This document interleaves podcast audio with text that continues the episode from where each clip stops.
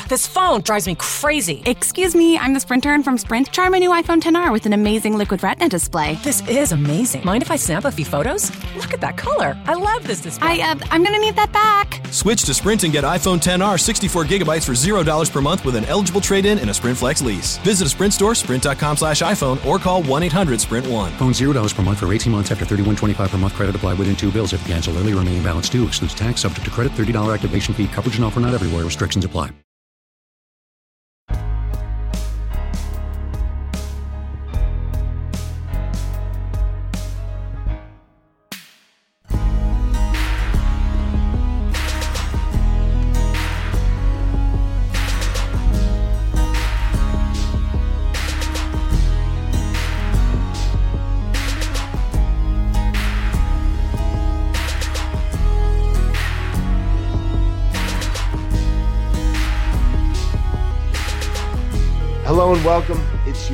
Uh, weekend managing Madrid podcast. It's uh, it's your free show for all you freeloaders. welcome to the show.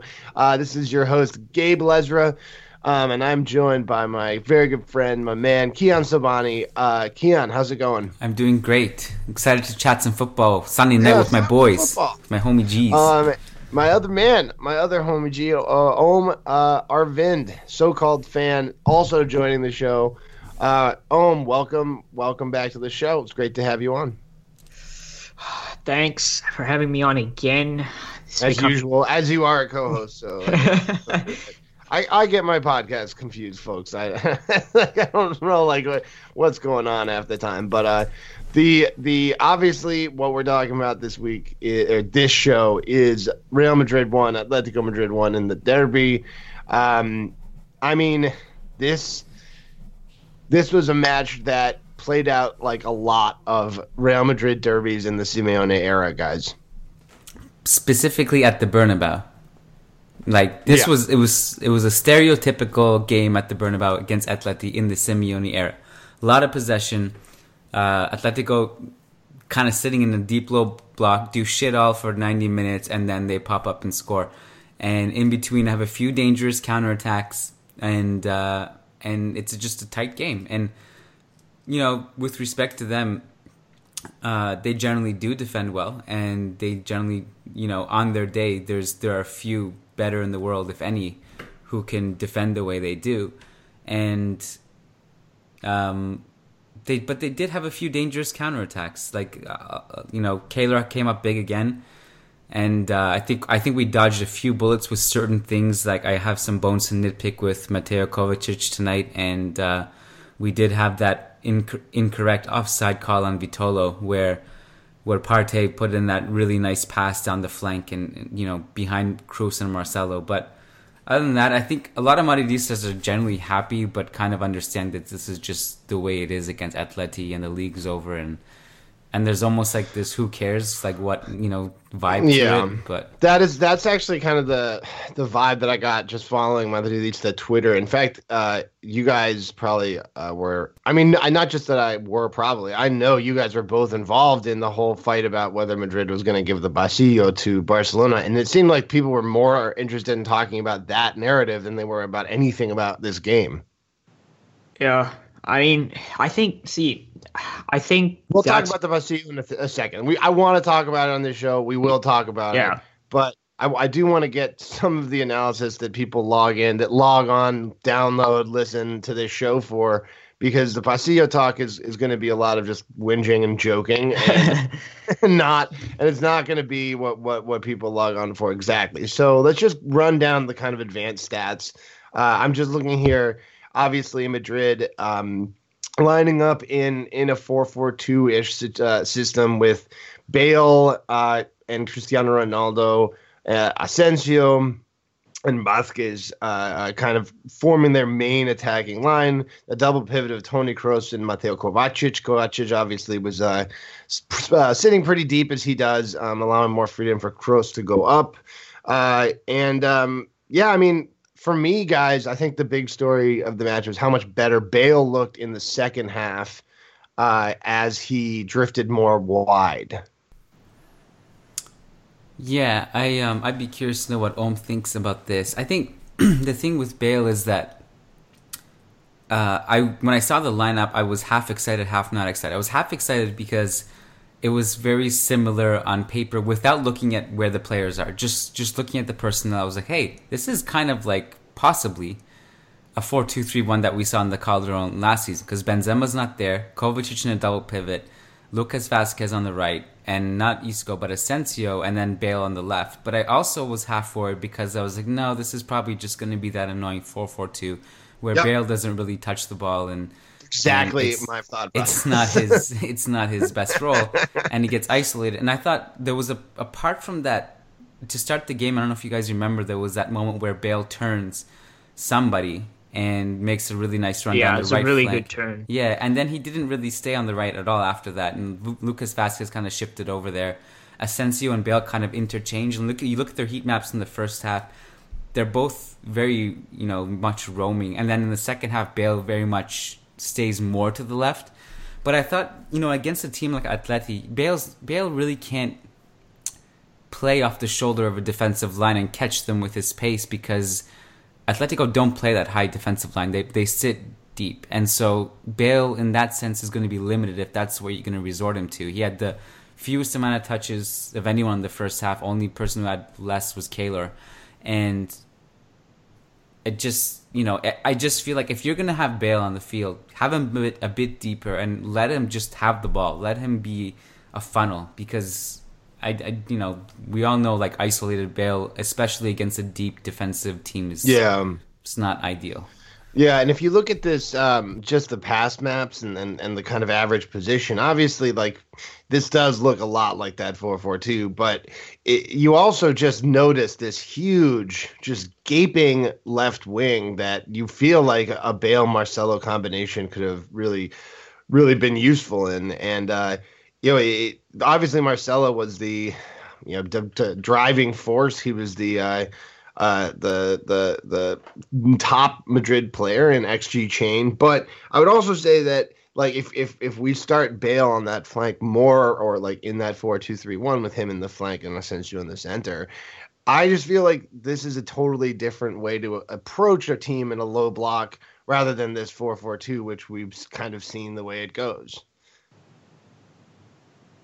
I mean, I completely agree with that. It's, I mean, I mean, Kiyan pretty much said everything I wanted to say. Right. This, that's a goddamn. This like it feels like we have this conversation about Atletico matches before. It feels like we've had this exact conversation about Real Madrid matches against teams in low blocks before. Uh, and so I, I don't mean to like be flippant, but like uh, I, I I almost don't like know where else to go with how to how to analyze this game at this point. I mean, I think, I mean, I, I have some stuff to say about Atletico, but I, I'll just quickly say what I wanted to say about Bale. So, like like Kiyan mentioned, is is the only time Bale really looked bright is when he was taking touches on the flank. And when I when I mean on the flank, I mean hugging the byline, not just kind of in that general area. So that it begs the question: Why not play Bale there? if Benzema is not on the field and if you're going to play Ronaldo as a center forward. I mean, it's just I, it it doesn't even it's this is not even looking at it in an abstract sense, looking at Bale's qualities. It's it's you saw the evidence on the field. Really, the only time he ever looked dangerous is when he was on the flank and running at defenders with pace on the counter attack. And basically, in every other instance, Bale looked lost because he's simply not a, center. He's not a center forward. He doesn't understand how to play that role, and it doesn't look like he's made that much progress from when Ancelotti had a failed experiment with Bale as a center forward against Juventus. And so, I'm not really. I don't really understand why it continues to happen. I'm glad it, Bale kind of worked a way around it today. Yeah, me too. I also think that it probably wouldn't have worked if Atleti were better. I wasn't really impressed with Atleti today. So this is where I transition into the things I want to say about Atletico Madrid. Good. Yeah. Yeah. Yeah. Go. And so I I think so I was gonna kind of like use the Pasillo thing to transition into this because I feel like both teams because this match it this was one of the most meaningless meaningless Madrid derbies in a long time in the sense that Barcelona's already wrapped up the league and I don't think either manager truly truly cared about you know the result. I think both both managers were happy with the draw. I mean Ronaldo was pulled off quickly. I mean Ronaldo was arrested versus Las Palmas. We're up against Juventus 3-0. Um, there was, in my opinion, there was no real reason to pull him out, especially that early. Diego Costa came. We off, actually have a question on that too, so we'll, Yeah. we will talk about that. But go ahead. So Diego Costa came off really early, so I was under the impression that the managers just didn't care that much, and I felt especially for Atletico Madrid, because of of the type of style they play and the aggressive defensive style they play and the focus it requires. I Simeone rubs off on his players very much. He's a cult of personality type character, and I just felt because Simeone lacked, in my opinion, w- just wasn't as motivated to win this. Atletico's defensive organization just wasn't as good. I wasn't as impressed with their compactness. I mean, for for an average standard for teams, it was very very good. But for Atletico Madrid standards, in my opinion, it wasn't great. I mean, there were several times where they'd let someone like Lucas just dip into the half space, have time to receive the ball, turn and and, and make his option. There was you know their their ability to cover shadow those passing options into space, their com- their vertical compactness, the the quickness with which they were shifting from side to side was just all just a, a second too slow in my opinion, and it's not something I'm used to seeing in Madrid derbies, and I think we benefited from that in some instances with you know that that that goal we scored with Bale just bursting down the counter. It's not often you see that kind of space and you see you know, a player like Ronaldo getting that much space into the box. I just felt there was a lack of intensity, um, especially from Atletico Madrid, that came from the fact that just this Madrid this Madrid derby didn't mean that much, and I also am starting to feel like that kind of hatred and the novelty of of this Atletico Madrid side facing off against this Real Madrid side is starting. I would I don't want to say get old because it sounds like I'm insulting it, but it it's become familiar. And Yeah. so that excitement has kind of drifted off, and it's kind of like we know what to expect. There's not much at stake here, and it's just going to play out how it's going to play out. this isn't like like I I think that's an important thing to bring up what you just said because this isn't the same Atletico that three years ago uh, put it put in one of the best defensive performances I ever saw against Barcelona in the Champions League. It's it's just not that fear team anymore, and uh, I, I guess it, it tells us something that even despite that they they scored and they almost scored again like immediately after when uh, when Vitolo uh, when Keylor made that great save. But you look, it's not.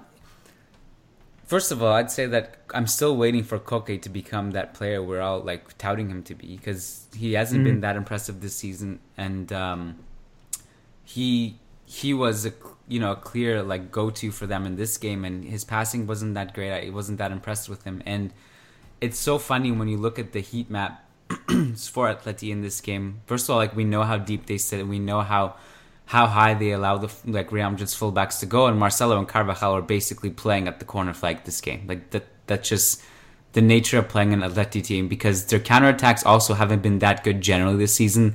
Right. You- all their wins are 1-0. They have they've had 9 1-0 wins this season and that's just stereotypical Diego Simeone and like so it's not like they're going to overrun you on the counter either. They've been slow on the counter in the past and and so you can kind of gamble with Marcelo and Carvajal having them high up the pitch and try to have like, you know, Ramos and Varane stepping in higher to to to intercept, you know, passes or closing counterattacks, but it's so funny looking at I was looking at Diego Godin's heat map in this game and it's actually funny. Like I actually laughed. He's basically just Oblak.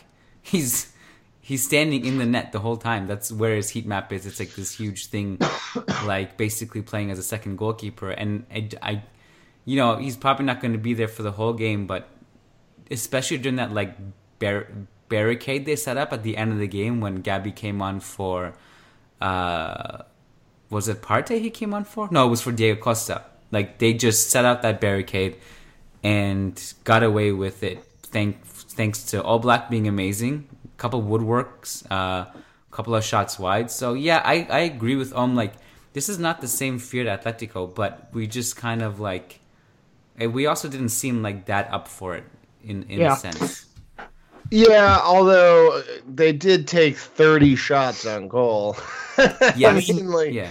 it's, uh, 30 shots. Madrid produced, you know, 2.4 so expected goals, which is so again underperforming expected goals, which happens against good defensive sides. That's actually, you know one of the things that XG tells you, but it also it also says that Madrid created the chances where in, in certain circumstances you would expect them to score. So I want to I want to talk about the expected goals here because I I think we probably deserve to win two one, but more because we had a denied penalty shot early in the game. So. Mm-hmm.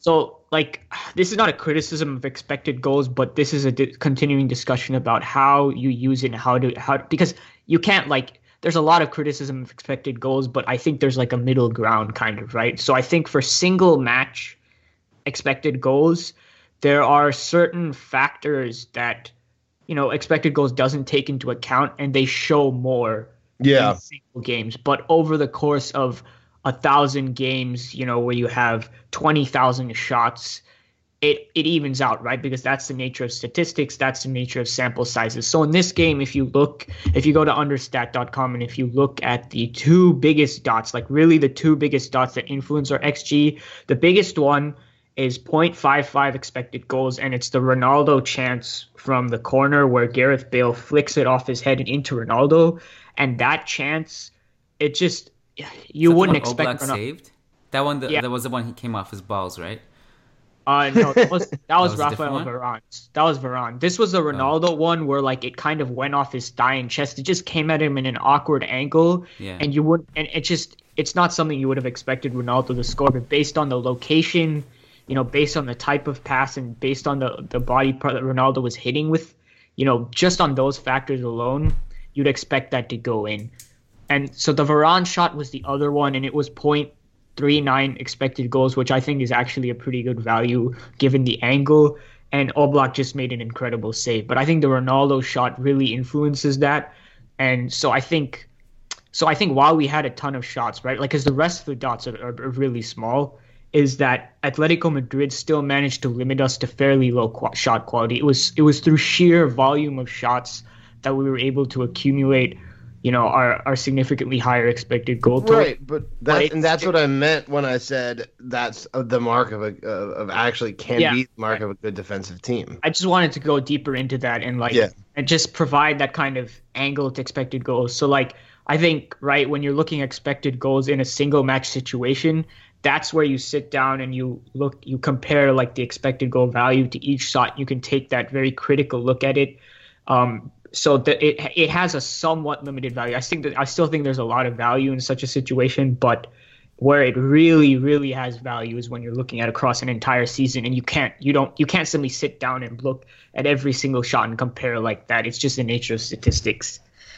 It's also I would I would add that um, players over their careers uh, or over their seasons, when players outperform the expect like their actual goals outperform the expected goals, it's actually um, one of the most interesting things to me that's out there right now in in the dis- in this discussion is whether that means because I think it does whether that means or that can be used to describe player like to talk about the actual effect of player talent not just luck. Like if you have a player who over a 10 year premier league career or whatever right scores uh, 175 goals, but only had you know 95 expected goals, then what you have is actually a player who's making a lot of a lot of tough shots. Or you ha- uh, and and he's doing it not just and at, at that sample size, it's not just luck that those balls are going in. Like he's hitting, uh, he's just a good you know good finisher, a good striker, and mm-hmm. like that's that's that's and if you look at the charts, like it actually bears out that analysis. Like the people that have low goal conversion to xG actually are people that you would kind of expect who are a little overrated types. But the people there, the, the people who you'd expect also have very high like goals to xG. So like uh, Aguero, I think was very much towards the top of that list. Thierry Henry was I think the top. Um, anyways, that's that's another uh, wrinkle in xG that I find very interesting. I watched for the first time um the, that video you posted today on Twitter, the Craig Burley one. Yeah. I I gotta tell you, I I don't. If I was in Marcotti's shoes, in, in I would have lost it. Yeah. I I don't that know if you guys like, have. He triggers like that is ultimate trigger. Like I couldn't believe yeah. the way he was speaking to him. And and Gab Marcotti as well. I mean, yeah. he, Gab deserves respect. I mean, he's one of he's one of my favorite journalists. He's one of the best journalists just in world football. I mean, if you guys haven't seen it, all you have to do is go on Twitter and just type in Craig Burley. It's it was actually an old video, but it's being recirculated and it's restarted kind of a debate about Yeah, expected it- goals. Okay, yeah, uh, I have seen it. We did an episode of Let's Fix Football where we talked about it and made fun of it, and it's it is actually quite funny. Uh, and it's just the people that have this opinion are basically just scared of the way the world is changing and don't like uh, Yeah. and and feel that the that the things that they like are passing them by. That's it. There's no additional way. I know there. I know that some of you disagree with that. I don't care. Do not comment at me about this. I know if this is correct. don't fight me. Uh, you're if you don't like uh, the uh, uh, the adoption of new stats or the you know new ways of analyzing games, then you're uh, scared of change and you're scared of the future. well, it's it's amazing to me that we're so fixated on things like shots, possession, but so scared of expected goals for some reason, which actually It's- tell us more. It's a very, very. I don't want to bang about it on too much because I also want to talk about Real Madrid's tactics a little bit. But it's it's a very natural evolution, right? When someone because what used to happen is there would be a ton of shots, and then people would have arguments like, well, They weren't good shots. yeah, they're not good shots. Or a team would have like two shots versus a team that had 20 shots, and and and the team with two shots would win, and we'd be like, well, that team doesn't deserve to win. And then these very same people who are basically doing what XG XG does intuitively, or they're doing that intuitively, and then when they see expected goals, they become there's there's a reaction to it. I mean, I'm not gonna I'm, I'm not gonna go into like why because some of you may have very personal reasons that I can't explain for why you react to the way you do, but it's a very natural evolution for what it means to take shots. I mean, obviously, like I mentioned, right? Like I just went through ways in which it's not perfect and how you can use your own critical analysis and and your you watching the game to just to, to take some of it with a grain of salt. But it's a very natural evolution, and when used in the right way, it's very powerful. So now on to Yeah. Real Madrid's tactics. So like Kiyan mentioned, this Atletico Madrid side is not as strong as it used to be, not as fearsome, but yet they still had so many dangerous counters. And I think what we saw, I, I was actually I was actually fairly fine with some of our possession play. I would have liked it if we had a bit more central occupation, but it was just the nature of our formation that it was going to be that way. What I wasn't happy with was our defensive compactness, and this has just been an issue all season. Um, I think we actually pressed more than At- Atletico Madrid didn't really press at all. Um, we actually pressed fairly decently. I thought our counter pressing was okay, but especially in the second half, it just all kind of fell apart. And it just, whenever we start becoming a little more fluid in attack, it it just we don't we just haven't figured out how to adjust the rest of our players in relation to that. And also, I mean, just you know, we've never been the most organized defensive team ever in Real as just as a club. And un- under Zidane that's never been a great strength consistently. And this season it just came again. And honestly we should have won that game because Atletico Madrid weren't really offering much as, as outlets in, in in when they were countering. But they still found you know plenty of joy I mean their expected goals Yeah, um, one point, one point four, one point three. Sorry. yeah, 1.31. So it's not like they didn't deserve to nab a goal against us. They definitely did. And it's because our defensive compactness, you know, sometimes off of pressing wasn't the greatest. And it, it cost us again. I mean, not that it really, really matters. I mean, it's not a shame to get a draw against Atletico Madrid. We haven't beat Atletico Madrid at home since, I think, 2012, at the beginning of the 2012 13 You mean in La Liga, right? That's Yeah, in. La Liga. In La Liga. Yeah, the Champions, obviously they the they Champions League we won. got owned last year in the Champions League in the Bernabeu. Yeah. So it's right. So like at the end of the day, like it, you can you can like not be bothered by that. That's fine. I'm not too bothered by it. But it's just evidence of a continuing problem, especially in the league that's existed. And I mean, I would kind of like it just to be better at this point, given how much time we've had to work on it. But I guess this is just what we have to accept. Yeah, I mean, Madrid has been this team that classically cat like can do really well in the Champions without doing really well the, domestically. But that's that, and the problem is with that is that uh, that kind of attitude can seep over a little bit. And so, like, the players, this is their derby game. Like, you should be able to get up for it. You got the sense the players were up for it, but you also got the sense that this wasn't a game that anyone, including Real Madrid uh, and including their coaching staff, was particularly uh, up for thinking about. Uh, they definitely didn't game plan it the way they did uh, the match against Juve, for example. I think, uh, and so I mean, hopefully all of this works out. Madrid goes on the next round, makes it back to the semifinals for the billionth consecutive year. Um, and we will forget about this game because uh, there are much more pressing things that other people want to fight about, like home, uh, the Pasillo. Mm. So the big news Zidane in a press conference after this match said Real Madrid will not be doing the Pasillo for Barcelona, assuming Barcelona clinch the league title before they play Real Madrid um, because Barcelona broke that tradition by not giving us the pasillo when we won the Club World Cup. Uh, I think that personally, I I think that fucking rules. I I think it's really cool, uh, and I don't care. I don't care. So, but the, it has it has led to a lot of um, people to have lots of strong opinions, and I'd I'd like to get uh, like to hear from both of you. Oh yeah, so I so I I honestly like I, I kind of just neutral, just emotion. Like my emotion to it was just kind of neutral. It was a little bit of surprise yeah. because you wouldn't think this is how Zinedine Zidane would would act in, in such a manner because tech generally he's always taken the high road. Like even as a player, I mean, barring like just very in the moment, like he- his headbutt moment in the World Cup, like when he's, you know, in in a in a calm situation when he's in control, he generally takes the high road. He, he's generally very classy. We've seen that press conferences all the time. So this didn't feel like a Zidane move to me. Like I could totally see like Mourinho doing it. It wouldn't have shocked me, but so that makes me think there's an alternative motive behind this because for one, I do I do see kind of I see the justification, but two, it's also kind of petty, and I, would just rather respect the champions day one, just give it to them, whatever, move on with it. But I feel like he's doing this to light a fire under Real Madrid and to to give them motivation. I was discussing this with Kiyan when when when the news of that came out is because for me this Real Madrid team oftentimes really needs external motivation.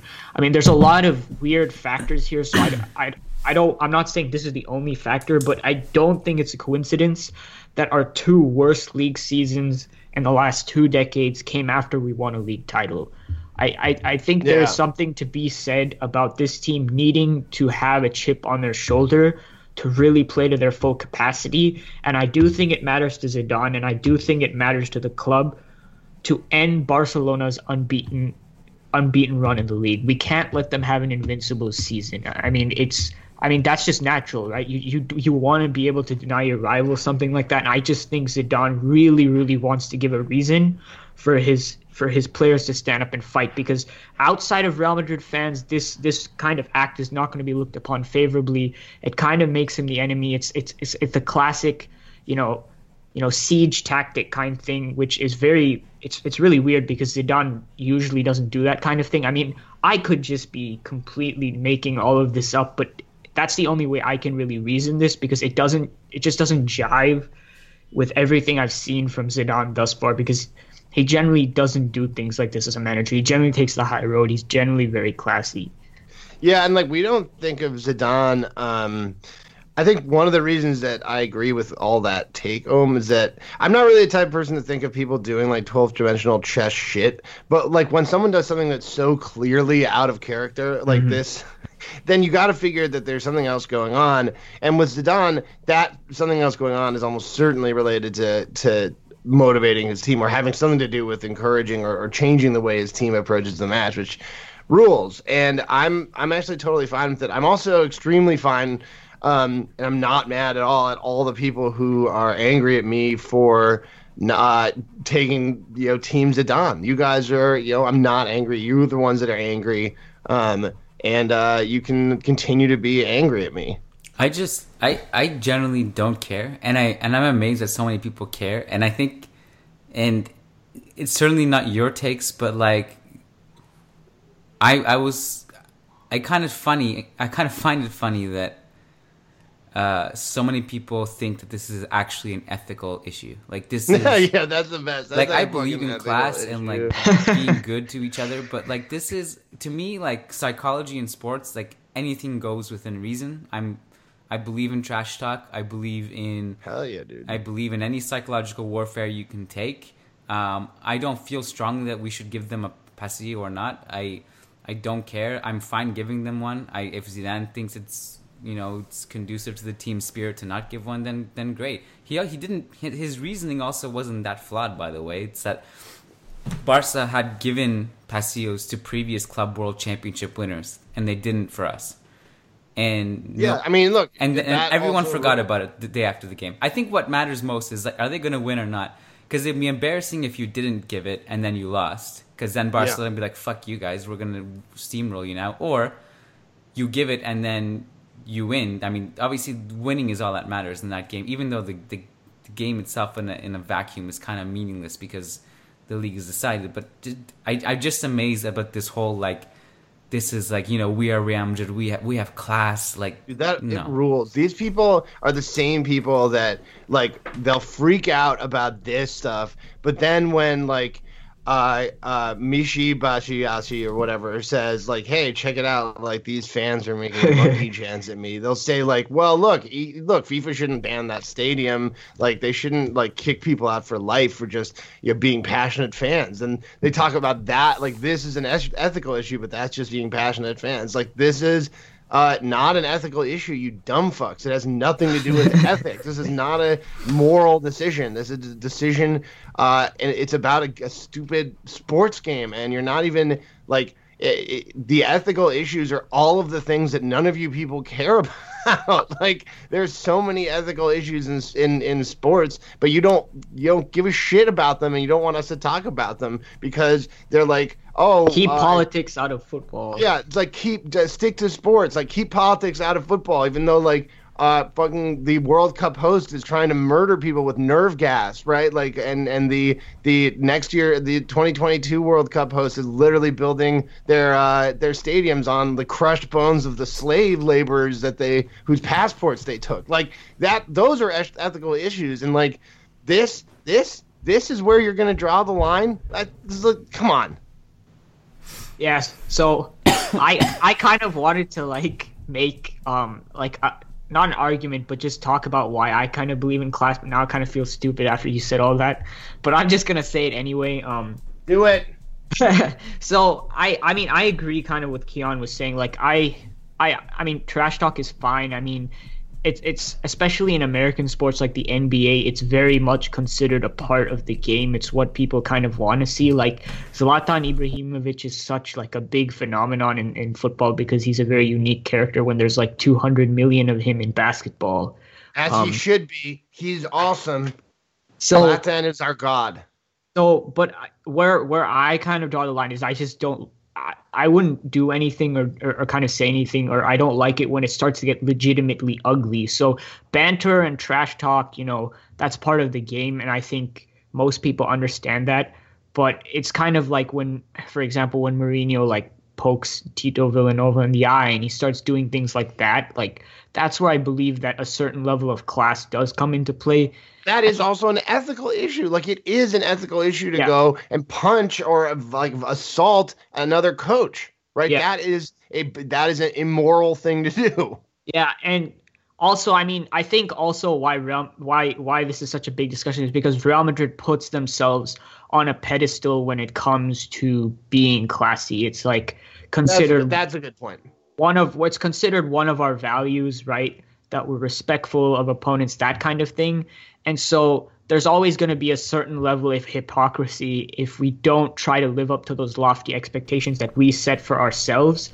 But that's why I think that this has nothing to do with that and it's just a mind game thing being played by Zidane because if you think about it Zidane is literally the perfect coach for all those lofty classy ideals that we set for ourselves because of how Zidane has conducted himself in every single press conference Yeah. and in every single thing he's done as a coach which is why I think while I think you can have that discussion, right, and you can say maybe this is a little hypocritical given Yeah. Oh, Real yeah. Madrid's given Real Madrid's ideals. I think it misses the point because I think there's something else going on. Yeah, but Yeah. but like you said rightfully, this is not that. Like this is not this is nothing to me this is a separate discussion from its values and stuff. Like one of the things that we often talk about the spirit of Juanito and, and, and all this and sometimes we forget that Juanito was was a badass crazy motherfucker and Hell yeah, he was. He did a lot of he did a lot of questionable shit on the field. Uh, of course, no, I and um, that's not. I'm not kind of going there to kind of you Yeah, know, yeah. praise all that stuff. But I think one of the cool things that he was known for is like he would tell players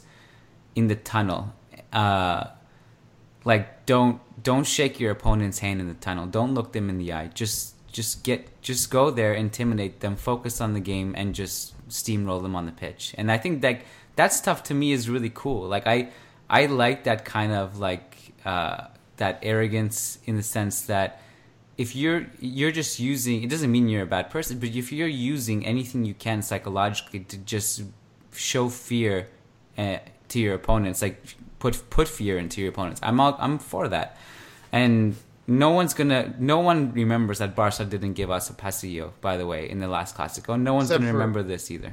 Yeah, except for some psychotically online Real Madrid fans who are like wh- whined about it then and continue to whine about it. But you know what? Uh, I agree. No one's going to remember this at all. In fact, it I would be okay with this entire tradition stopping. I don't care. This is not something that I, I care about. But I will also say that um, Kiyan, this what you just said reminds me of how there's been this movement in like modern basketball and also i think it's true in, in football the less so because players don't like grow up with each other as much towards like these people all being absolute best friends and like giving each other huge hugs and stuff when they see each other on the court and whatnot and like instead of literally you know only 10 15 years ago people were fighting on the court. Like if you remember like some of the awesome Ron Artest stuff like that that that is also cool. And like that's a level of intensity that people have.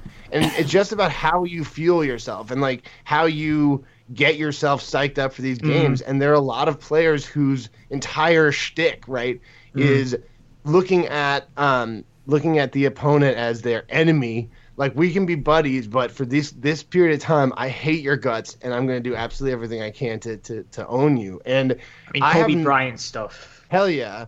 Um, and I have no problem with that also. Uh, and if Zidane feels like what he really wants is his team to have that mentality with Barcelona, and he feels like maybe they didn't have that mentality coming out of that dressing room in the second half of the previous match, uh, maybe he wants them to, to, to play a little bit more smash mouth football. Yeah, and I I think that's that's I think you make the important distinction there, Gabe, that it's about whatever psychs you up because I don't think Kiyan or I think I don't think what any of us are saying is like it it's like inferior to shake the hands of the opponents or to like put a pasillo up or to, you know like you know hug your your your friend from the opposing team afterwards. It's just I think to a certain extent it's about what works for you as a player and what gets you in the right mindset. I mean, there's some there's some players that are are at their best when they're playing out of sheer joy. So think of like a Steph Curry type player when he's just Yeah. having fun. I mean, he's just he's unstoppable. And then you have some players that just when they're angry and, and when they're feeling like they feel sheer rage. I mean, that's when they're unstoppable. So you're talking about Kobe Bryant. I it's, Right. it's it, in in that sense, right? It's And there are parallels in soccer, right? Like Yeah. going at like people in, in, in our sport go into fuck you mode all the time. Cristiano Ronaldo, I think, is one of them who Mm-hmm. Yeah, yeah. he comes in like firing and angry, then he's gonna have a great game. But if he comes in kind of bored and annoyed, then he's gonna he's gonna be you know Mm-hmm. useless. Uh, I think Isco is one of the people who I mean the classic one actually, if you guys remember, Benzema and Higuain during that whole thing, Karim Benzema, everyone was like, well, this competition will be good for him and all this stuff. But all it did was make him not play as well. And as soon as Higuain left, Benzema became like this force to be reckoned with, and he like leaned into this, you know, starring role, and he believed in himself. Uh, and there are some players that need like to feel the the coach and and the fan be behind them. And I think part of Benzema's current goal scoring yips is that he doesn't feel that support from at least from the fans.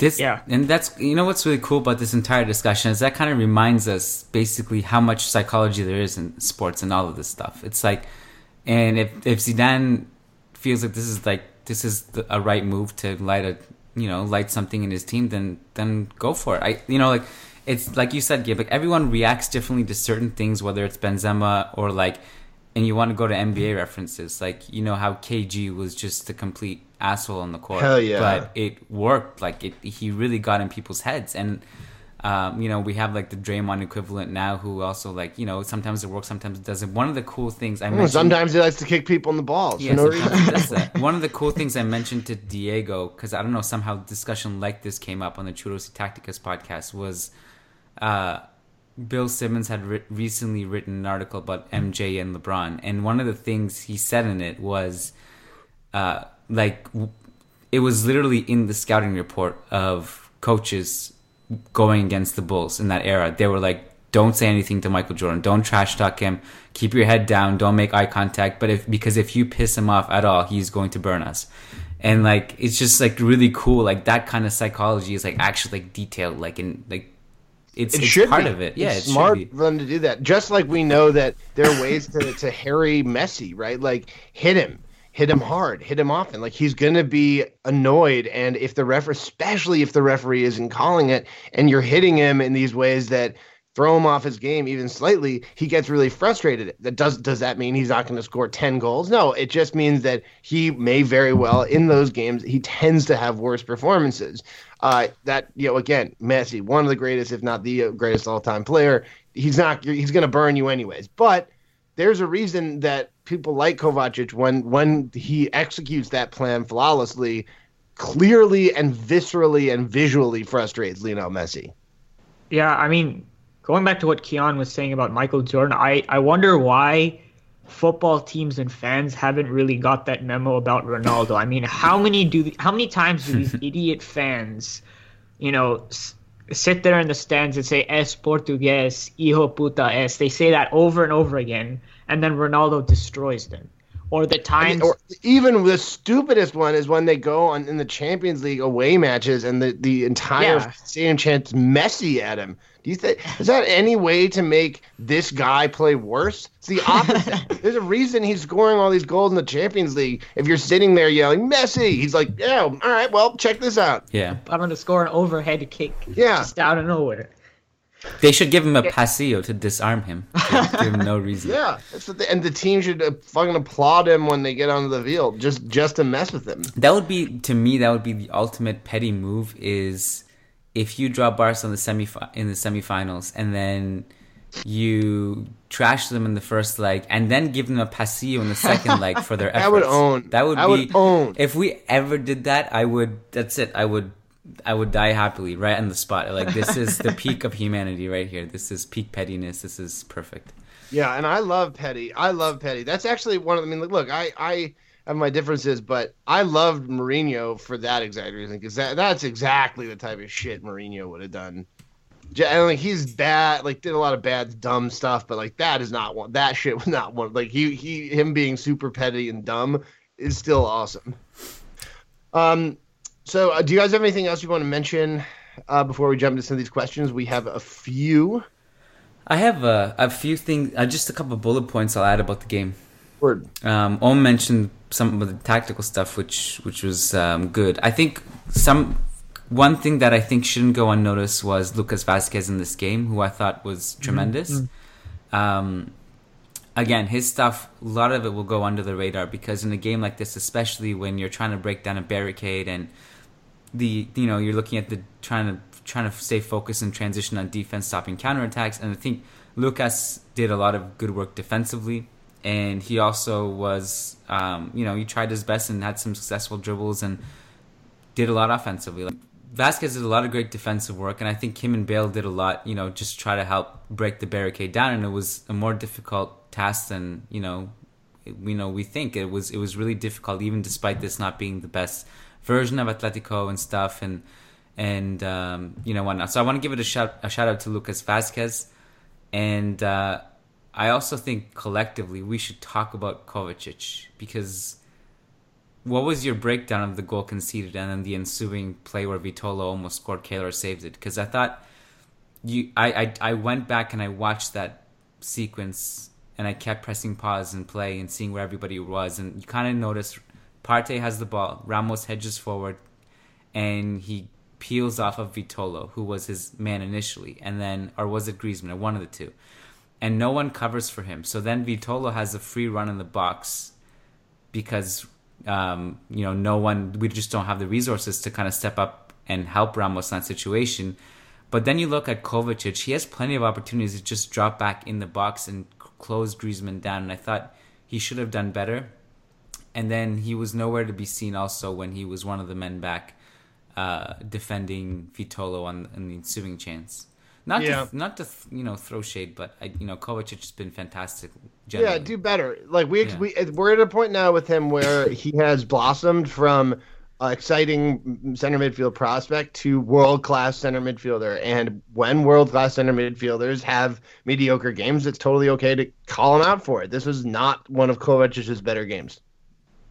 Yeah, so I'm looking at the play now, and it's really difficult to tell. I mean, because the, the it's like a split second second decision. So the deal is is Ramos Ramos has pulled out because Atletico Madrid kind of the way they they they're underrated in possession in some way. So they what they try to do is they will they they will try to circulate the ball backwards when they can't penetrate immediately to kind of see if it draws the opposition out. And so that's what they do.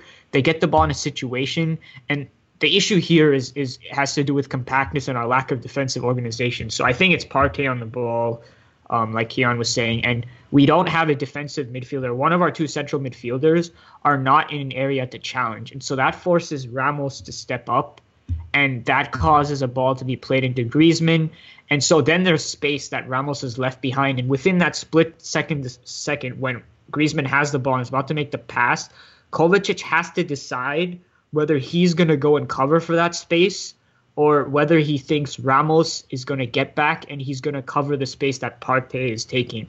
So, I mean, this is a lot to follow. So, if you're listening to at this point, you should probably go and watch the goal along at the same time.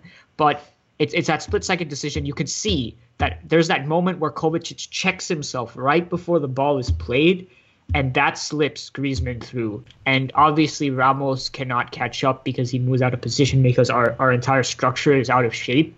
And, you know, I think it's slightly harsh to look at that instance and say, well, I mean, I think maybe a really, really intelligent defensive player is maybe if you put Casemiro there, I think Casemiro might have read it better.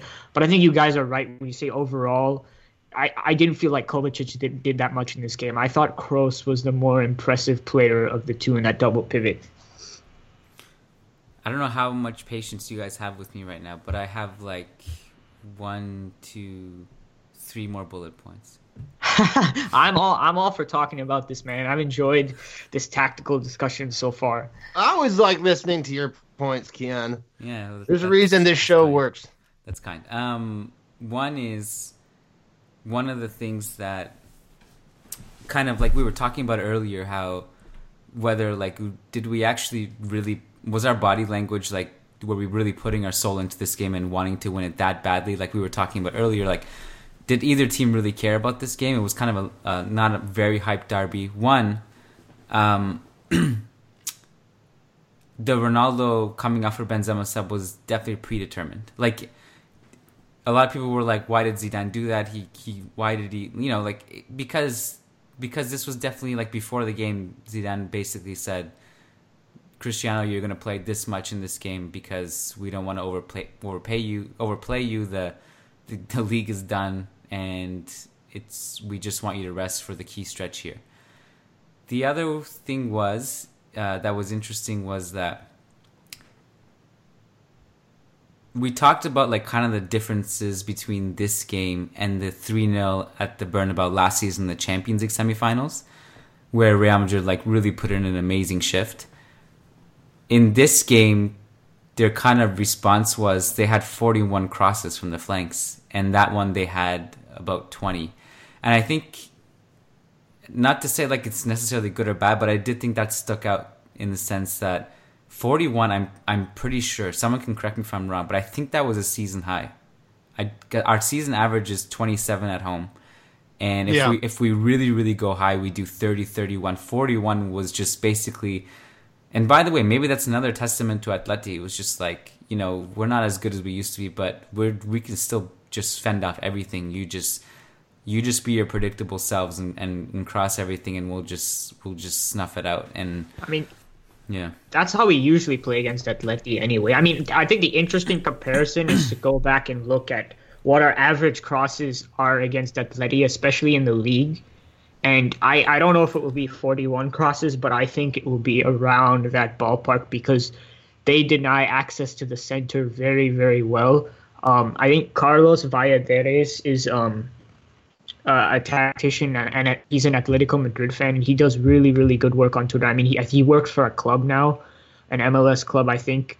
Um, so he doesn't write as much, but you can go back and look at some of the articles he's written. He writes really good stuff on Atletico Madrid's defensive organization and how Simeone switches things up. So against Barcelona, he tends to use a very man-oriented system and he tends to press more.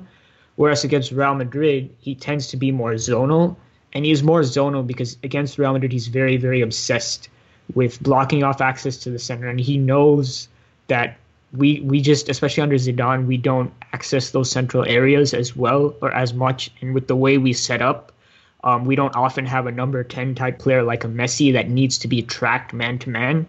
And so he just shuts off those lanes very well. I didn't think he did it as well this match, but he shuts them off very well generally, and that forces us wide. And and we don't we're e- regardless of whether you allow us through the center or not, we want to go wide and cross anyway. So when you shut off that option almost completely, it's obviously just gonna you know basically make us cross you know a hundred times more. And so I think it would be interesting to see whether the crossing data versus Atletico Madrid over the Simeone era, especially in La Liga, verifies that. I have the stats if I if you want to if you're curious. Uh, yeah, of course I'm curious. Uh, Why you asked the question? it, according to who scored head to head Real Madrid Atletico Madrid. But see, this is what's confusing. So this is uh, but it includes Champions League, right? this is 2000 2008 so this is the thing I, I don't yeah i can't really do this on the spot because this is based on year by year it's not an average of like la liga but Yeah, yeah. 2017 2018 which is essentially what two games we played against Yeah. them yeah so it's not Yeah. you can't but the average in in case you are interested for those two games was 24 crosses uh, so the first one was substantially lower then Hmm. but i can't yeah it's this is the thing like it's you need a bigger sample size. Yeah, yeah. yeah. Um, oh here's something. I mean, I think Om's question was more about going back over the entire Simeone era, which right. I, I yeah, would which also is a lot of work right now. Yeah. Um by the way second straight game isco uh didn't misplace a single pass only 31 today off the bench obviously atletico are not going to press him much but just something to note I, I like Disco off the bench. I feel like I feel like we should be be in questions now, but I just want to like quickly say I really liked whatever little Isco got off the bench because I feel like he's one of the perfect players to play against Atleti. Simply because against deep blocks like this, sometimes you just need a player who can dribble past like five guys and create something. Because sometimes, I mean, that's how Barcelona do it tons of times, right? They have players like they or they had Neymar, but they had Messi and Neymar, especially when Neymar was there. They'd have them run at players and combine and do that sort of thing. Um, and I still think that Isco was our most important player in that 3 0 demolition away at the Calderon. It, it was born simply just out of him doing ridiculous things like juggling on balls over players. So I would have liked to see him start in a 4 2 3 1 with Bale on the left, but um, that didn't happen. I'm still happy with you know the minutes I saw from Isco. He didn't do anything spectacular, but I, I saw potential. I saw some bright spots there. Yep, agreed. Uh, I, I love that. I mean, we've been calling for that four two three one or some version of it all season, and uh, we didn't get it again today. But it seems it's hard to, uh, you know, get as Kiyan and I mentioned, it's hard to uh, call into question things that are working. So if it ain't broke, hard to fix it. This match, obviously, though, it you know it wasn't didn't work like they did against Juve. And I wish that Zidane would have a little bit more technical flexibility, or at least understand that tactically his his shtick hasn't worked as well this season in La Liga, even if it has worked still basically in the Champions League. Um, you guys ready for questions? Do some questions. We we don't have tons, luckily, uh, and they're not super involved, which is also good. So, just jumping right in. For example, um, all right, Abdul Al Shalan. I'm sorry, Abdullah Al Shalan asks us. Um, the 1 1 scoreline doesn't do this game justice. I think both teams did very well according to their game plans. I just thought, I th- um, wait a minute. Okay, that's not a question. Question. I thought Bale was fantastic today. Could he take Benzema's spot as number 10? Uh, we no. We, uh, this is an annoying question because it's can Bale play in Benzema's spot in the lineup? And the answer is in a 4 2 3 1, which is something that we've discussed a billion times. That's basically what he would do, but he wouldn't be uh, what we would understand to be a traditional number 10. The reality is that unless Rafa Benitez comes back to the door, I don't, I don't ever see Bale playing that position again.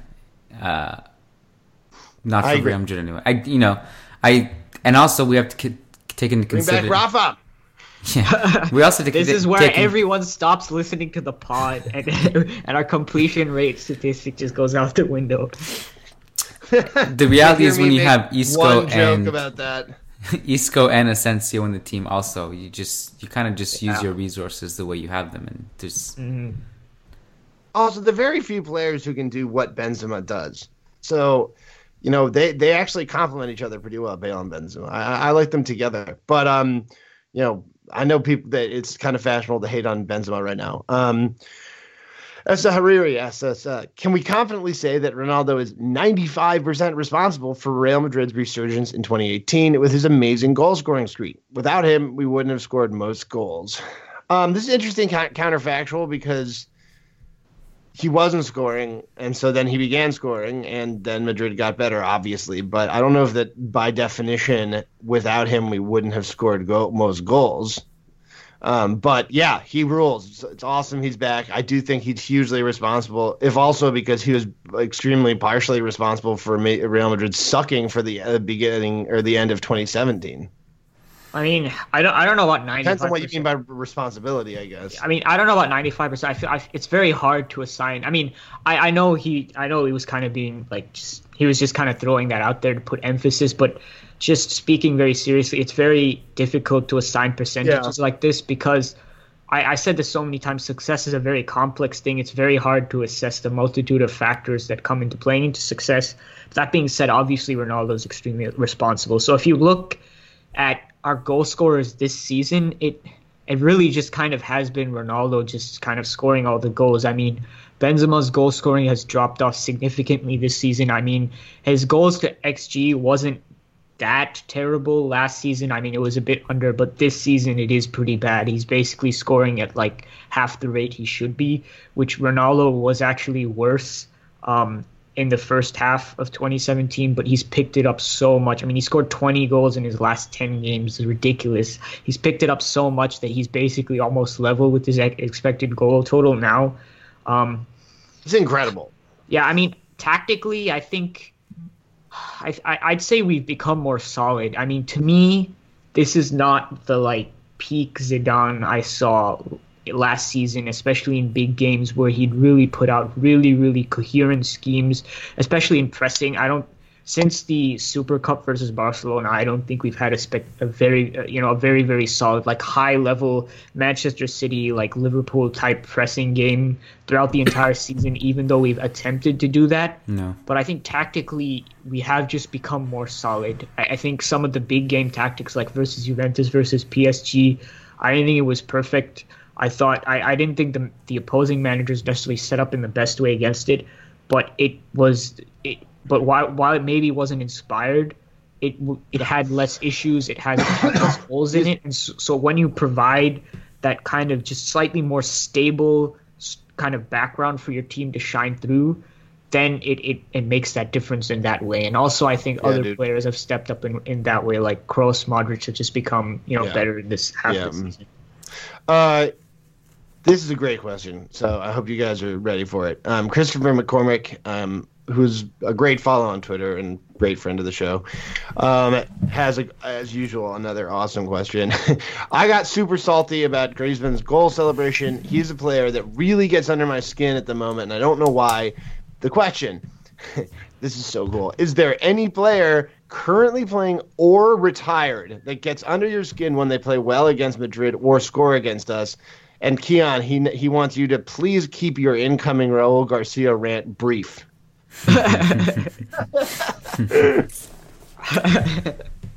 Kiyan, why don't you talk about Raul Garcia? Because we know that. No, I, I going. can't I can't talk about Raul Garcia without my blood boiling. I can't. It's Is that the point of this question, though? yeah, but I I, I just I All right, well, then throw us a curveball. well here's a curveball. I didn't I don't it didn't bother me at all the way Griezmann celebrated. Maybe I, I kind of it was weird to me the outrage on Twitter. I, first of all, I don't get it. I understand it's a Fortnite celebration. I've never played this game, so I, I, don't can't care- understand the context. And this, All you I- fucking nerds! God damn it! I, I also I also saw people upset that Atletico celebrated equalizing a goal like that. Whereas, like, look, this is Atletico against Real Madrid. This is their this this is kind of their chip on their shoulder, and this is like their shtick is like, hey, we are not supposed to be as good as you. We're like these working class, you know, players and fans, and so the fact that we actually scored against you is like, you know, you guys should be ashamed. And this is like, I remember being at the Bernabeu for last year's derby and being at both Simeone's and Z- Zidane's presser, and the body language between the two, Zidane walked in like he had just lost.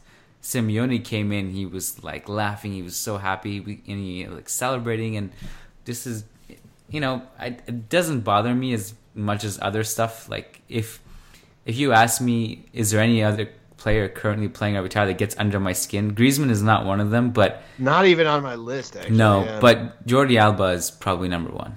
Oh, wow, interesting. Yeah. He's the Barca guy that gets under your skin the most? Oh, 100%, yeah. Yeah, I mean, I, I mean, Jordi Alba's is a good one. His shithousery level is is is underrated to say the least. Um, basically, so this is very controversial statement as a Madrid fan, but you know that team Barcelona. Basically, every single player that plays for them gets under my skin. yeah. I mean, Some I, I don't know. others, I don't know yeah. if any of you other Real Madrid fans feel the same way, but if you do, please, please hit me up on Twitter because I feel like this is a new phenomenon that needs to be researched.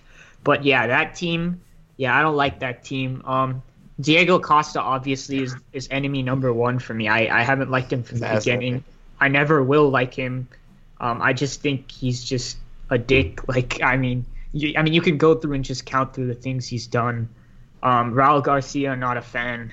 Um, Yeah, I don't. I mean, I don't want to talk about Raul Garcia. He fucking sucks so bad. Uh, but I also think that Kiyan does better talking about Raul Garcia than than me. So I won't. I, what I'm gonna do, I'm I'm also gonna throw a curveball because um, check it out. I um historically haven't liked anyone that plays for Barcelona. That's a big deal. But I, I would also I, I, want to add though, I just just because we haven't done any real historical uh, stuff.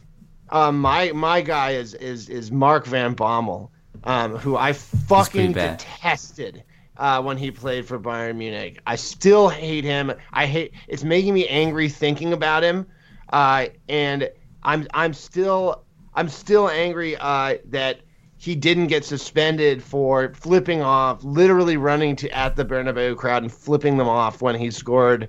Uh, I'm angry. That was in like 2002. I- I'm not gonna get. I won't get over That, it. that I'm was essentially the goal that knocked us out because Stop it telling was me to get 3 1 over it. before that. Yeah. Um, I also uh, will special honorable mention to the dirtiest player uh, of all time. Um, is that the Dutch dude? What's his name? The, the, the ch- karate kick Xabi Alonso, the Nigel Oh, De Jong. De Jong. Is- yeah. that is not even the worst shit that guy's done. He has done career-ending injuries and just got up and been like, "Yeah, I mean, I did that. Like, whatever. Like, people should be, you know, not in my way." He huge piece of shit. Huge piece of the shit. amount of you know some the amount of bones and balls that Materazzi broke before he retired is actually also a crazy number and yet somehow he is like an infinitely superior ethically human being than Jordi Alba. Fuck him. fuck Marco Materazzi. I, I don't know whether we did it on this show or when we talked about this. I don't know which one of you I did this with, but I am so team Zinedine Zidane. He did nothing wrong during that game. He uh, scored one of the most ballsy penalties in the history of the World Cup. Uh, and then he headbutted a guy who was calling him racial insults. Stop telling me that he did anything wrong because he didn't. Um, team Zinedine Zidane. Last Well, person. This, Other, other So, than the right, fact yeah, that if he basically I caused his, his nation to lose yeah, the World Cup. yeah. It doesn't So- matter. Stop. I'm not. This. I'm not backing down from this. People need to stop tweeting at me about this. So, I I want to throw another curveball if I can. So I I don't like Thomas Muller at all. Yeah, he's annoying. Which I, I I don't know if that seems weird because Nothing like him. he, yeah. but like right like so why would i dislike this random Bayern Munich player so like what kind of got me like annoyed was when he made that comment towards san marino when when germany played them and like germany thrashed them 8-0 and then thomas muller came out and said i don't see the point of playing these amateurs you know we're Oh. just going to get injured and so like i mean it was just ridiculously disrespectful right? I mean this is another professional team that's in you know whatever like um just world it was in your world cup qualifying group and so you played them and it was just it was so arrogant and like disrespectful that type of comment. And then what really really pissed me off about him is when he like backstabbed Ancelotti because essentially what made Ancelotti's like final like you know his se- this season before Jupp Heynckes came over and took over was like the reason it was bad is because the players just turned on him. And they turned on him because you know a variety of reasons but essentially he wasn't Pep Guardiola and that pissed him off. And Thomas Muller was one of the lead guys who said yeah you know what? We're to start playing like shit so Ancelotti gets fired. That's what they did. You know Robben was one of those people but Robben was a rounded player. I mean I've liked him all along. I mean I I, I, I look less I, I I don't look as as well upon him now but I don't dislike him the same way that I do Thomas Muller because I've never had a reason to like Thomas Muller in the first place. All right, in the future, I want to do one one question. Someone remember to ask this for one of our guaranteed patrons because I want to do one question when you where someone says what is the one Barcelona player you guys like. I also want to add to my list of people that I hate. Um, Eleanor has actually been listening in on this show. She texted me because I forgot him. Luis Suarez, man, huge piece of shit. Like not only uh, is he an actual human being who eats the flesh and consumes the flesh of other humans? He also is a huge racist. And like that was that was that whole thing. How do we people just like glossed over that? But like he he he fucking he sucks so bad. I really really don't like him. He's my least favorite player, and it was I was really happy when my least favorite team got my least favorite player. Yeah. Look, I mean, All like right. every time, every time there's a Classico, it re- reminds us of all this, all these reasons we hate them. That's and you know, like we sometimes we're like we don't think about them, and then we play them like, oh my god, these guys are actual like. Right, and then like someone that we haven't even mentioned will do something obnoxious, like Sergio Busquets will dive and then like look at the referee through his fingers while he's on the ground, and we'll be like, you know, oh right, I forgot that he's actually the guy that we hate the most. but uh, yeah, so last question because it's been a long show, but that's cool. Um, Shay Katiri, great friend of the show.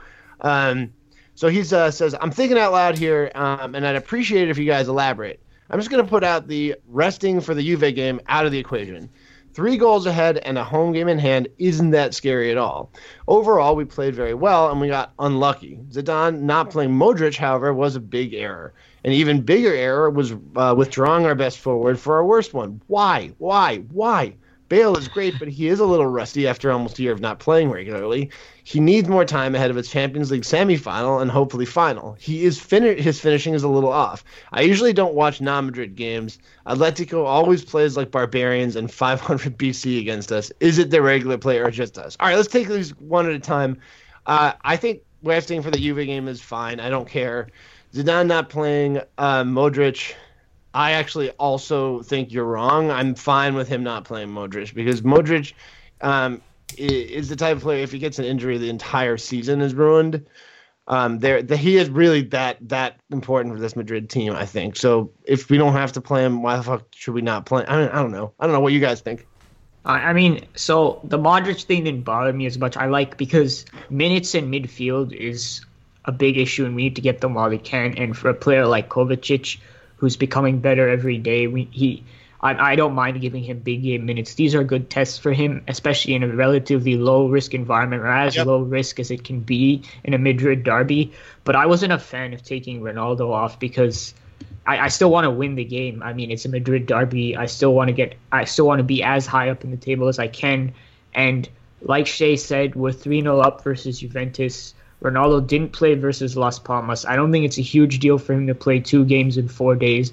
I mean, I, I'm also not mad, like you know, infuriated that Zidane took him off, but I wasn't a fan because if we were going to win that game, I, I really felt Ronaldo has to be on the pitch to score another goal. So, I, it's not something that I would have done. I don't think it makes the most sense if you really look at how his minutes have been distributed lately and given our advantage over Juventus, but it's not the biggest deal. It, yeah, it also doesn't matter that much. Um, I also agree. Madrid played a pretty strong game, anyways. I am. Um, the last I, bit about yeah, go sorry, ahead. I was just, uh, just on this topic. I I don't.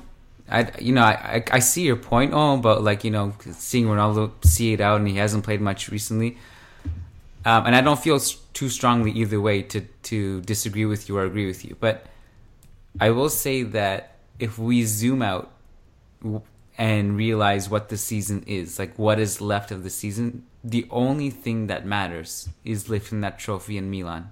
Uh, I June. think that I think beating Barcelona and their stupid uh, invincible streak is is not equally important, but like sure, but, but yeah, Almost. But do you do you think do you think that playing Ronaldo for the rest of that game hurts hurts that? No, I mean, I- do, no. do you really No, think no. it's, there's a high chance of of of like that of Ronaldo playing the rest of the game, and therefore for that reason we're not going to go on to win the Champions I- League, or it No, no. has a significant effect. I don't. But that's why I said I don't. I don't really disagree or agree with you either way because I don't feel that strongly about it. Like Yeah, you said, like you weren't that pissed off that he came yeah, up, but yeah, you yeah. wanted him to finish it. But my point The- is I- that yeah. My point is that we all remember the was the year after we won La Decima when Modric got burnt out and Kroos got overworked and we also remember last season when we peaked in April and that a huge part of that was because Zidane was able to give rest to a bunch of key and older players when he when you know like Ancelotti didn't and I think so to me, like if all, all of this stuff is semantics, like we won't remember any of this stuff. What we're gonna remember is what we happens in the Champions League, and if that means predetermined rest for Modric for him to be key, let's say in a Champions Yeah. League semifinal against Barca, I I just don't care. Again, mm. I don't feel strongly either way, but I totally get why Zidane is doing it this way. Can you not say the phrase Champions League semifinal against Barca again on this show, please? Well, Um, it's better than a final. I, I would die if there was a fucking final. I'll take them in the We are, yeah, we already talked about. We talked about this briefly on our last Yeah. show, Kiyan, because like this is. ugh, ugh. I'm not sure. I, I already told Kiyan. I know this is like really blasphemous, but I'm not even sure I'd be able to watch that game. Um, I wouldn't be able to either. the the physical, like this is what I said, like the physical pain that would come from the anguish that I would be feeling mentally would maybe be too much for me to watch the match, and I think I think that's likely. Um, But how? What? What would be the feeling of winning? it'd be great, man. It's just too fucking risky, man. But it would also risky. it would also be a feeling both of greatness, but also of just utter relief. yeah it, it'd be too much stress in the meantime man it's like the case of like just the stress Like overwhelming it would rule like in a, a few weeks after, but for like I think after the game, I would just probably go to sleep because of how stressed out I was through the whole match. What was one of the what was the most stressful moment of your Madridista life? Was it was my- it minute ninety one of the Champions League final?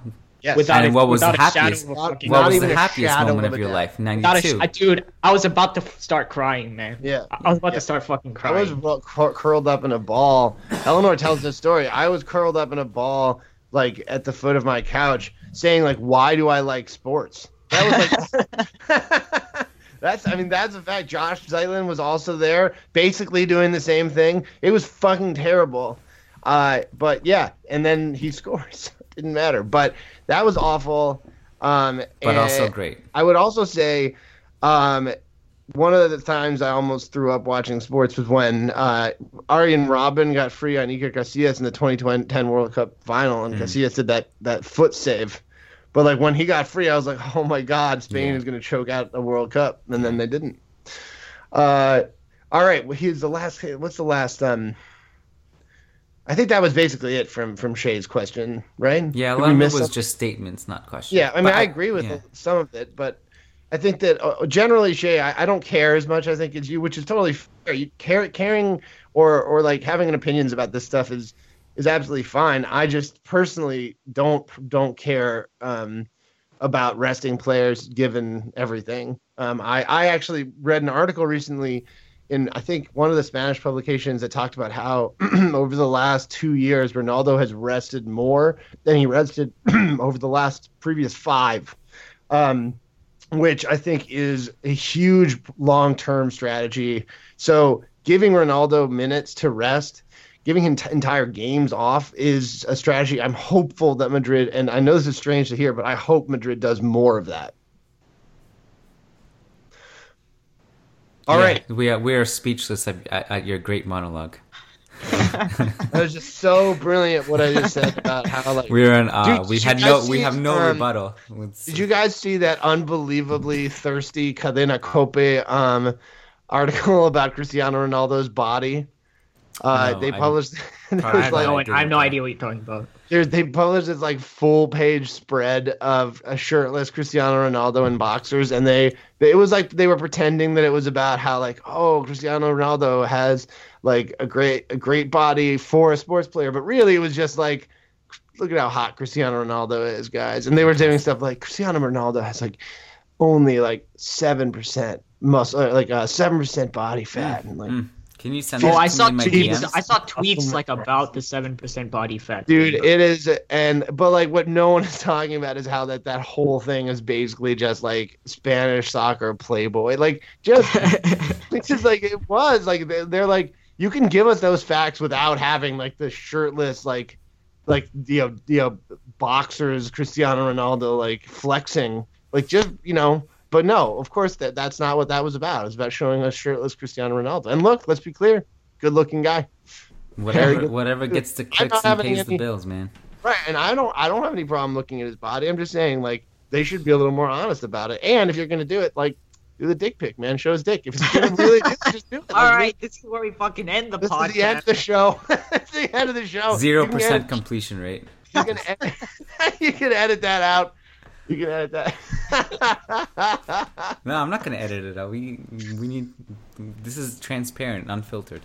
the world needs to Except know. for that part where I messed up. Remember, You're gonna you're gonna had- edit out. You're gonna go back and edit out the parts where you messed up, but not the part where I told Cadena Cope to just publish Cristiano Ronaldo's dick pic. Um, Remember, remember one of the earlier podcasts we had how Gabe like got. Uh, it wasn't really a question to a guy who said like, "Can you please use less profanity or something like that?" imagine if he's What's up, still guy? How you listening. doing? Imagine how he feels now. uh, what's up? Yeah, he's How you gone. doing? He checked out. Can't can't imagine he continued to listen to this no, show. he's done. Uh, all right, well, um, Let's do patron we'll shoutouts. get back- Yeah, let's do patron shoutouts and then we'll do plugs. Um, so yeah, patron shoutouts. Uh, as you know, uh, if, you know if you want to support the show, you want to get different rewards. Patreon.com slash Managing Madrid will also be kind of restructuring the reward system moving forward. So those of you who are already in, you're in, you're grandfathered in, and uh, those of you who want to get in at a you know a, a exclusive rate, we're going to be bumping it up to three dollars minimum. Um, I think starting in in May or June. I'm not. We're going to release it officially, but if you want to get in before that and take advantage, you'll get in for one dollar. But after that'll be three dollars.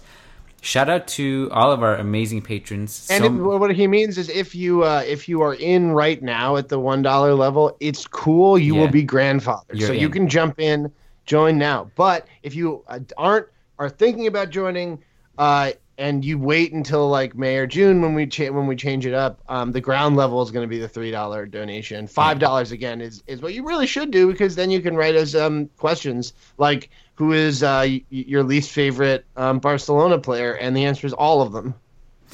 shout out to Agreed. Shout out to all of our amazing patrons. There are 380 of you now. It's amazing.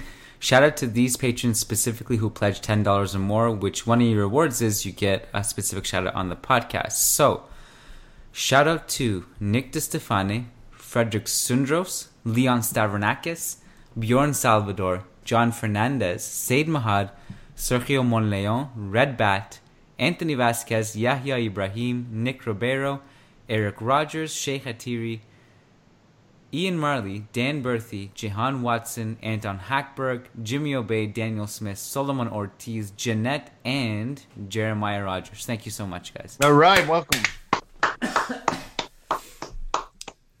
uh, and so let's do some plugs, Kiyan. Do you have any um, uh, any people that you want bringing on the show, uh, that, or or articles that are coming up? Om, either of you guys have anything to plug? I'm fucking useless as always, so no. Om at some point will he'll feel like doing a tactical video and he'll put it out. But At the end of the semester, I will try my hardest.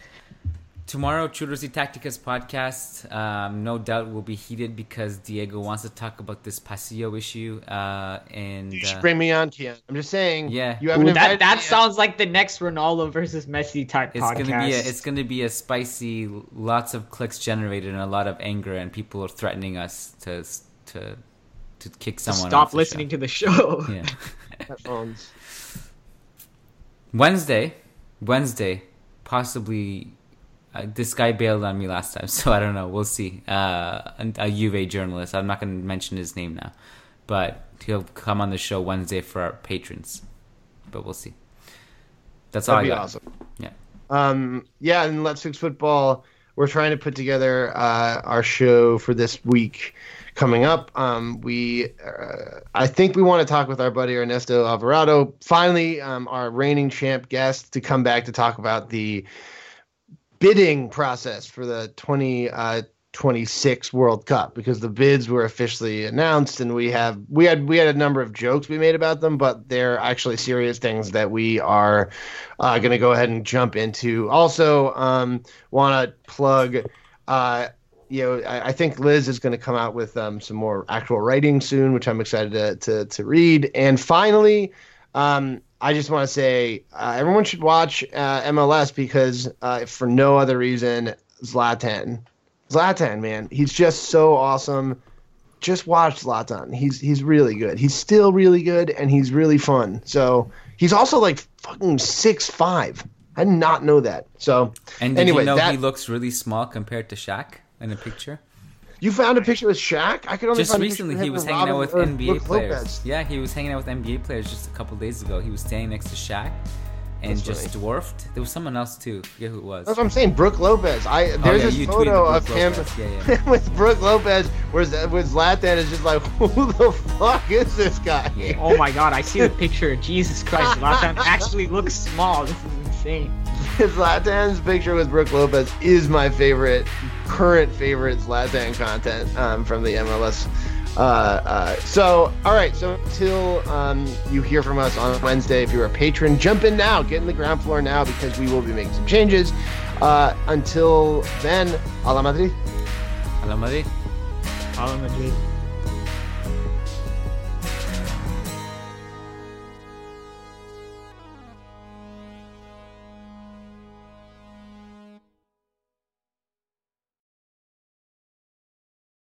Have you heard? Metro by T Mobile now includes Amazon Prime. Yes, enjoy the best of shopping and entertainment, movies, TV shows, music, free shipping, and much more. All included for just $40 per line for three lines. All on the T Mobile network. Discover the smarter way. Metro by T Mobile. That's genius. One offer per account. Offer subject to change. $12.99 per month value. Offer valid for new Amazon Prime members. Metro customers may notice reduced speeds versus some T Mobile customers. Video at 480p. Capable device required. See store for details and terms and conditions. Introducing the amazing iPhone 10s you'll love on T-Mobile, the most loved in wireless. It's the perfect way to stay connected to those you heart most. Fall in love with iPhone 10s on T-Mobile, and right now, trade in an eligible iPhone and you'll save $300. Visit a store or call 1-800-T-Mobile. Cancel service, remaining balance is due. Qualifying service and finance agreements required. 279.99 down plus 30 per month times 24. Full price 999.99. 0% APR for well qualified buyers plus tax on full price. Allow 8 weeks for rebate.